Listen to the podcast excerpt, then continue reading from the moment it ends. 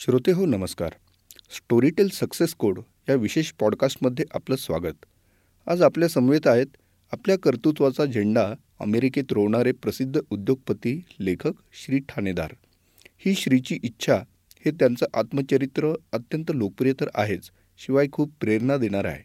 खडतर परिस्थितीतून एक मुलगा बेळगावून थेट अमेरिकेत जातो, तिथं आपली कल्पकता आणि परिश्रम यातून उद्योग क्षेत्रात भरारी घेतो आणि त्याही पुढं जाऊन तिथल्या समाजात मिसळत थेट गव्हर्नर पदासाठीची निवडणूक लढवतो, हे सारं काही थक्क करतं.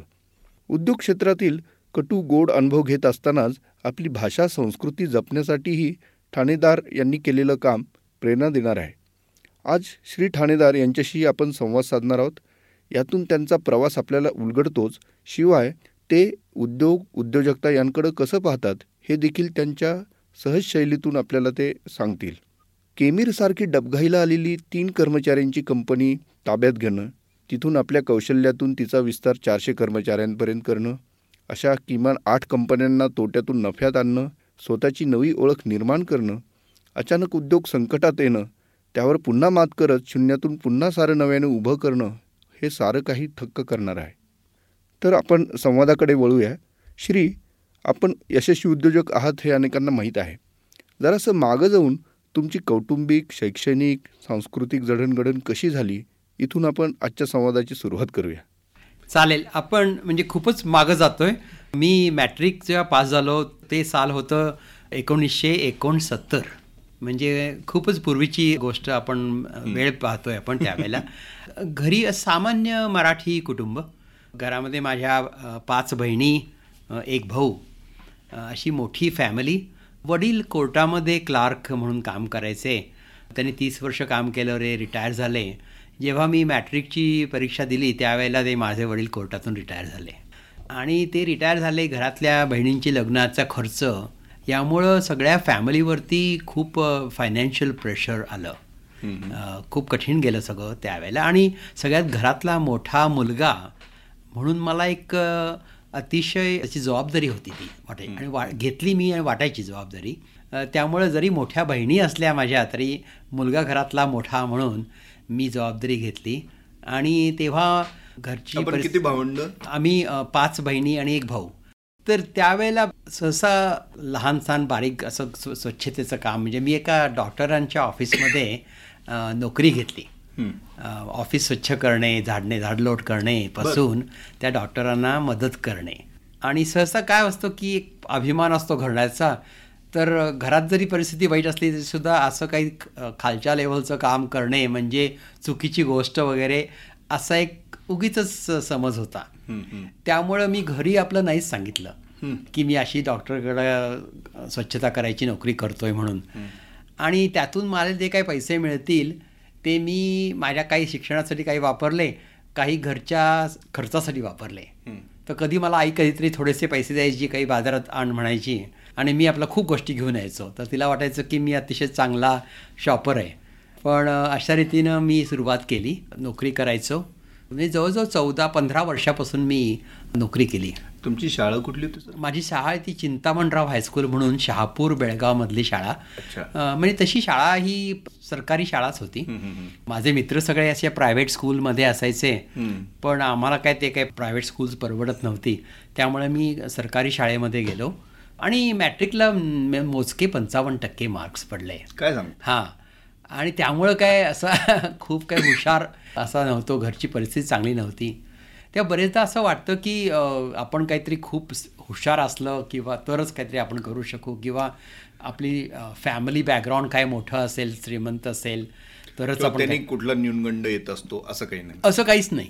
त्यामुळं अगदी मॅट्रिक होईपर्यंत मी अगदीच सामान्य असा विद्यार्थी होतो. असं काही जिनियस वगैरे काहीच प्रकार नाही फारसं काही. पण एक मला कल्पना आली, नंतर मी कॉलेजची दोन वर्ष केली. त्याही वेळेला मी नोकरी करत होतो बाहेर आणि दोन वर्ष कॉलेजची केली. पहिली दोन वर्षसुद्धा फारसं काही चांगले मार्क्स नाही पडले. आणि मग मला कल्पना लक्षात आलं की मला आपण जर अशा रीतीनं चालू ठेवलं तर काही आपण पुढं नाही जाणार. आणि एक मला वाटायचं की जबाबदारी फॅमिलीसाठी आपल्याला काहीतरी करायचं आहे. म्हणजे वडील निवृत्त झालेले, हो, त्यांच्या पेन्शनवरती, तशा अर्थाने त्यांच्या पेन्शनवरती घर चालत होतं. होय. आणि तुम्ही जो काही हातभार लावत होतात तो. हो, आणि वडिलांना वीस हजार रुपये त्यावेळेला प्रॉव्हिडंट फंड मिळाला, तेव्हा ते रिटायर झाले तेव्हा. आणि आम्ही काय आयुष्यभर वडिलांनी भाड्याच्या घरामध्ये राहिले होते, तर त्यांनी काय विचार केला की आता हे वीस हजार रुपये आपले आलेत तर आपण एक स्वतःचं घर घ्यावं. तर वडिलांनी जाऊन एक घर, छान घर पाहिलं गावातलं, आणि मला म्हणाले, माझ्यावर त्यांचा प्रचंड विश्वास आणि मला ते अतिशय आदरानं वागायचे, माझ्याशी माझ्यावर खूप जबाबदारी टाकायचे, मला विचारल्याशिवाय मला काही गोष्टी नाही करायचे. तर त्यांनी मला सांगितलं की असं मी घर पाहून आलो आणि ते मी घेणार आहे, तुला दाखवतो चल. आणि पाहिलं, तर मी म्हटलं, मी माझ्या वडिलांना मी काका म्हणायचो, तर काका मी घर चांगलं आहे पण तुमची जर तुम्ही सगळी प्रॉव्हिडंट फंडची पैसे त्यात टाकले तर तुम्हाला उत्पन्न काही नाही, तर मला थोडा विचार करू दे, आता काही गडबड करू नका घर घ्यायचं म्हटलं मी त्यांना. आणि मग मी गावात जरा चौकशी केली, पाहिलं. त्यावेळेला असंच मी चौदा पंधरा वर्षाचंच, आणि मी मला दोन घ एक गृहस्थ होते ते त्यांना घर दोन घरं त्यांची विकायची होती त्यांना, तर ती दोन घरं पडकी घरं होती अगदी, तर ती दोन घरं मी सोळा हजार रुपयाला विकत मिळू शकत होती. त्यांना मी विचारलं पाहिजे आणि त्यांच्याशी मी निगोशिएट केलं आणि मी ते सोळा हजाराला ती दोन घरं मला द्यायला तयार झाले.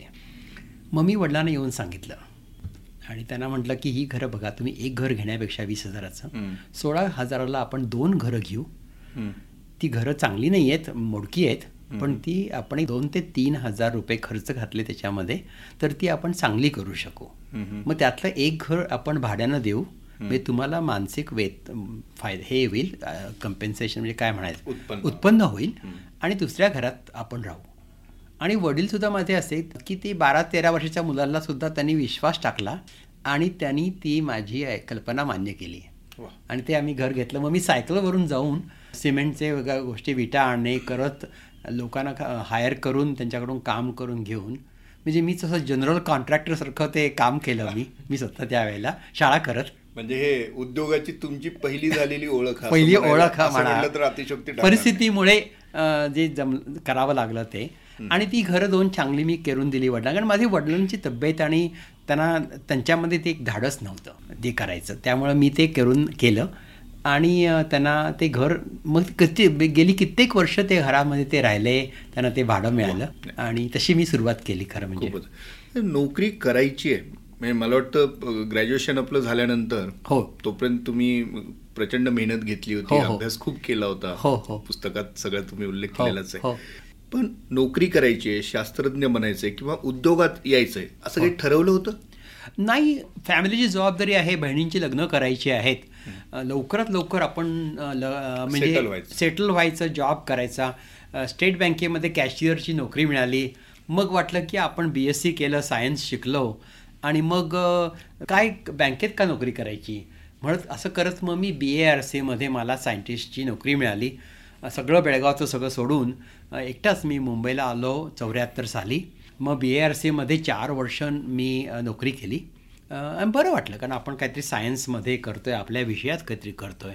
आणि मग नंतर मी इथं येऊन एम एस सी पण केलं, तर ती एक सवयच होत झाली पडली की नुसतं एकच गोष्ट नाही करायची, दिवसभर आपलं बी ए आर सीची नोकरी करायची, एम एस सी केलं आणि त्याचबरोबर मला नाटकाचं अतिशय वेळ होतं, तेव्हा एक्सपेरिमेंटल नाटकं मला बघायची बघायची हाऊस असायची, त्यामुळे नाटकं बघणे असं माझं दिवसभर खूप इकडं जा तिकडं जा. माझी कॉलेज होतं जोगेश्वरीमध्ये, मी राहायचो देवनारमध्ये, ब रात्रीची नोकरी करायचो मी, हो नाईट शिफ्ट अकरा ते रात्री अकरा ते सकाळी सात, दिवसा कॉलेज करायचं, संध्याकाळी जाऊन नाटकं बघायची, असं सगळं माझा मुंबईतला प्रकार होता. आणि मग एकदा एम एस सी केलं, पण मला त्या सोमण माझे जे बॉस होते त्यांनी मला प्रमोशन द्यायचं नाकारलं, कारण त्यांनी एम एस सी करण्यासाठी मला अप्रुव्हल दिलं नव्हतं म्हणून. आणि तेव्हा मग मी ठरवलं की आपण बाहेर जाऊ आणि त्यावेळेला मी अमेरिकेत गेलो पी एच डी करण्यासाठी. अमेरिकेत आपण आलात, तिथं नव्या संधी आपण शोधल्या, हा संधी शोधण्याच्या प्रवासाबद्दल तुम्ही थोडंसं सांगावं. नेहमी म्हणजे माझा एक स्वभाव असा आहे की सगळं काही स्थिर असेल तर मला खूप बेचैनी येते, त्यामुळे जसं आता बी आर एस सीमध्ये बघा, छान चांगलं चाललं होतं, नोकरी चांगली होती, आणि मग मला वाटलं की अरे नवीन काहीतरी करू. आणि हे असं प्रत्येक वेळेला होत गेलं की आपण काहीतरी एक नवीन पुढचंच जरा शिखर गाठू. आणि मी बऱ्याचदा अगदी शेवटती काय मला करायचं आहे असा नाही विचार केला, पण यापेक्षा पुढं काहीतरी वरचं काहीतरी. पण आपण आता अमेरिकेत आलेलो आहोत, हो, आपल्यावरती घरच्या जबाबदाऱ्या आहेत, आपल्याला पुढे काही करायचं, असं ह्याचं काही परिस्थितीचं काही बर्डन होतं? नक्कीच होतं, नक्कीच होतं.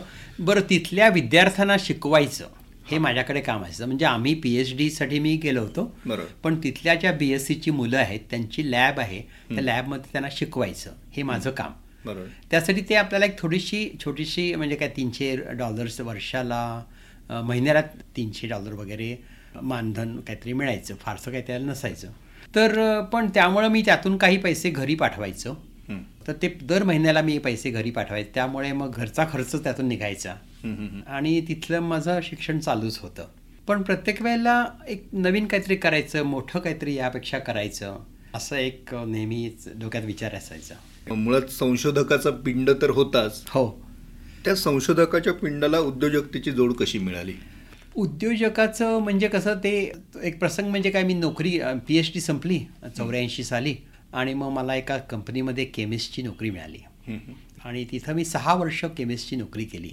आणि मी बरेच काही शोध वगैरे लावले, चांगलं काही प्रॉडक्ट्स बनवली, पण कंपनीमध्ये डिपार्टमेंटमध्ये तिथलं पॉलिटिक्स, या ग्रुपचं ते पॉलिटिक्स, त्या ग्रुपचं, आणि बरेचदा मला असं वाटलं की माझ्या मी जे काही केलं आहे संशोधन त्याचा उपयोग होत नाही आहे, मलाही होत नाही आणि कंपनीलाही होत नाही आहे.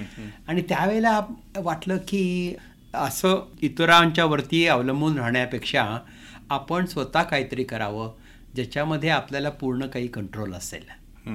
आणि मग काय करता येईल, त्यावेळेला काही माझ्याकडे भांडवल नव्हतं. तसं म्हटलं तर काही मी बिझनेस बॅकग्राऊंडमधला नाही आहे, बरोबर, पण त्यावेळेला मला असं वाटलं की आपण एखादी लहानशी कंपनी सुरू करावी काहीतरी. पण बरं, कंपनी सुरू करायची म्हणजे बरेचदा काय असतं की एखादा प्रॉडक्ट, तुमच्या डोक्यात काहीतरी आयडिया आहे की असा प्रकारचा प्रॉडक्ट बनवावा. तसं म्हटलं तर माझ्याकडे प्रॉडक्टची काही कल्पना नव्हती, आयडियाज नव्हती, पैसेही नव्हते, भांडवल नव्हतं. तर अशा वेळेला मी काय ठरवलं की आपण एक लहानशी, मला एक कंपनी दिसली, तिथं तीनच लोकांची कंपनी होती. हां. आणि त्या कंपनीच्या मालकिणी ज्या होत्या त्या एक सायंटिस्ट होत्या आणि त्या अशा सायंटिफिक प्रॉब्लेम सोडवायच्या की एखादं काहीतरी औषधामध्ये बिघाड झाला आहे किंवा एक प्लास्टिक आहे त्याचा कलर चेंज होतो किंवा काय प्रॉब्लेम्स आहेत, प्रॉडक्ट का बिघडतं, तर ते प्रॉब्लेम सॉल्व्ह करायच्या त्या. तर त्या अतिशय चांगलं सायंटिफिक काम करायच्या, पण त्यांच्याकडे मार्केटिंग स्किल नव्हतं. या अमेरिकन बाई होत्या पासष्ट वर्षाच्या, क्लेरा क्रेवर नावाच्या, आणि त्यांनी मला, त्यांच्याकडून मी ही कंपनी विकत घेतली. आणि मी विकत घेतल्यानंतर त्या बाई तरी स्वतः रिटायर झाल्या, त्यांची सेक्रेटरी ती त्यांच्यापेक्षाही जास्त वयानं जास्त होती, ती रिटायर झाली. आणि मग मी तो बिझनेस घेतला आणि तो असा वाढवला. आणि त्यांनी गेली तीस वर्ष त्या कंपनीमध्ये फक्त तीनच कामगार होते कारण त्या कंपनीची वाढच झाली नव्हती, जरी ते छान काम करत होते तरी, कारण त्यांच्याकडे मार्केटिंग स्किल नव्हतं. ते मी मार्केटिंग स्किल आणलं आणि त्या फक्त एकच प्रकारचं सायन्स वापरायच्या. मी खूप तो विस्तार केला सर्व्हिस ऑफरिंगचा आणि सगळ्या जो जो कुठला क्लायंटल होता त्यांचा, हो, त्यांना ऑफरिंग अर्थातच वाढल्या. हो. आणि दुसरं म्हणजे काय, कस्टमर सर्व्हिस. त्यांची कस्टमर, त्या सायंटिस्ट खूप चांगल्या होत्या पण त्यांची कस्टमर सर्व्हिस चांगली नव्हती. पुरेसं नसेल ना, पुरेसं नव्हतं आणि त्यांना लिमिटेशन लिमिटेशन होत्या आणि त्यांना त्याची आवड नव्हती. त्यांना फक्त सायन्सची आवड होती, पण बिझनेस कसा करावा किंवा कसा वाढवावा याचं स्किल त्यांच्याकडे नव्हतं. तर त्यामुळे मी त्यांचा त्यांच्याकडून मी शिकलो खूप. त्यांच्याकडे नोकरी केली मी, म्हणजे अशाच फावल्या वेळात संध्याकाळी लंच टाईममध्ये वीकेंडमध्ये काम करत मी शिकलो त्यांच्याकडून खूप. आणि मग ती कंपनी पंच्याहत्तर हजार डॉलर्सला विकत घेतली, फक्त बँकेकडून कर्ज घेतलं आणि ती कंपनी सुरू घेतली आणि मग ती वाढवायला सुरुवात केली. ही गोष्ट दोन किती एकोणीसशे नव्वद सालची. आणि मग ती कंपनी वाढतच गेली. दोन हजारमध्ये पंचवीस कामगार झाले आणि मग रेव्हेन्यू वाढत गेला. खूप प्रॉफिटेबल कंपनी होती ती, तीस चाळीस टक्के प्रॉफिट होता त्या कंपनीमध्ये. अशा रीतीनं म्हणजे बिझनेसमध्ये आलो ते फक्त स्वतंत्र काहीतरी करावं जिथं आपण एखादा आपल्या कामाचा इतरांना त्याचा फायदा व्हावा आणि त्याचा काहीतरी उपयोग व्हावा. केमिर ना, केमिर ही पहिली कंपनी. आणि त्यानंतर मग मी अशा बऱ्याच सात आठ कंपन्या विकत घेतल्या शक्यतो मी काय केलं, केमिर जशी होती त्या म्हणजे कमी चालणाऱ्या किंवा फारशा, कारण मला कमी किमतीमध्ये कंपनी विकत घ्यावी लागली केमिरची, कारण माझ्याकडे तेवढं भांडवल नव्हतं. ते तेव्हापासून मग मला तशी सवयच लागली की अशाच कंपन्या घ्यायच्या ज्या चालत नाही आहेत किंवा चांगल्या चालत नाही आहेत, आणि त्या घेऊन त्या चांगल्या चालवायच्या, त्यात बदल करायचे. बरेचदा मी त्या कंपनी घेताना त्या कामगारांनाच विचारायचो की तुम्ही जर मालक असाल तर तुम्ही काय कराल ही कंपनी चांगली करण्यासाठी, आणि लोक त्यांच्याकडून आयडियाज काही घेतल्या मी, कारण आयडियाज कुठून आल्या या काही महत्त्वाच्या नाही आहेत, पण चांगल्या आयडियाज आणि त्या इम्प्लिमेंट होणं हे महत्त्वाचं आहे. आणि तसं करत मी त्या कंपन्या घेतल्या, वाढवल्या. आणि केमिरची ग्रोथ कुठपर्यंत झाली पुढे? मग केमिरची ग्रोथ खूप झाली, म्हणजे जवळजवळ चारशे पन्नास सायंटिस्ट होते, पासष्ट P H D chemist. Revenue तो बघा, जेव्हा मी कंपनी ती विकत घेतली त्यावेळेचं ते एकशे पन्नास हजार डॉलर्स त्यांचा रे वर्षाचा रेव्हेन्यू होता. तर तो, तो वर्षाचा रेव्हेन्यू तिथून पासष्ट मिलियन डॉलर्स